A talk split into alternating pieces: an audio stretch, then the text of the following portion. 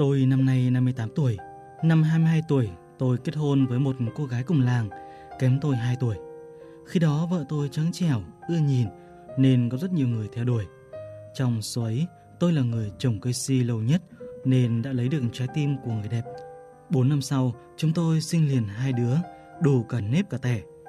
Vợ tôi là người phụ nữ chịu thương, chịu khó, sống đơn giản, luôn vun vén cho gia đình. Tôi hiện làm công nhân trong một công ty gần nhà.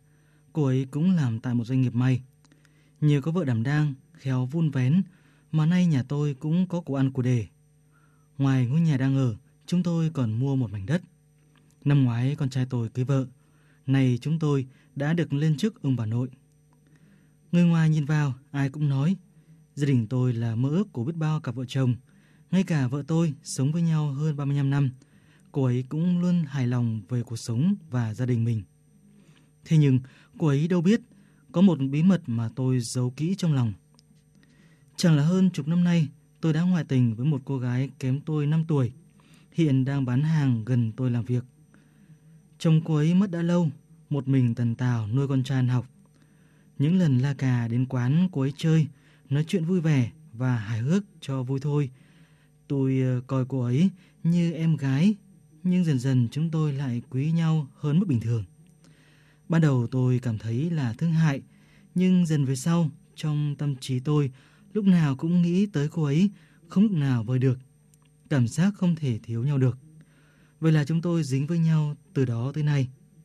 Dù công ty có bếp ăn tập thể, nhưng tôi không ăn cơm ở đó mà về nhà cô ấy cơm nước rồi nghỉ ngơi.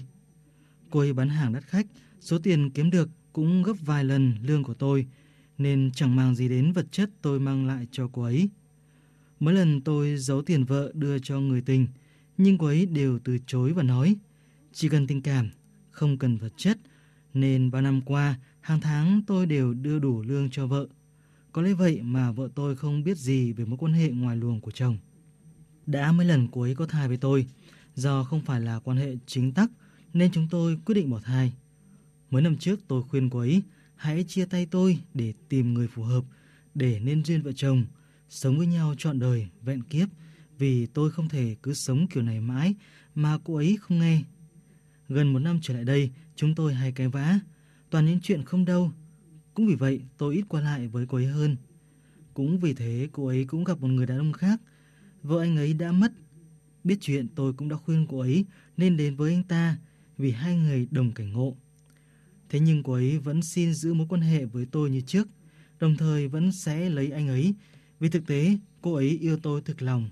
Còn với anh kia, cô ấy chỉ muốn tìm một mái nhà. Một cuộc hôn nhân hợp pháp chứ không yêu anh ta. Nhưng tôi không đồng ý vì muốn cô ấy toàn tâm toàn ý lo cho chồng.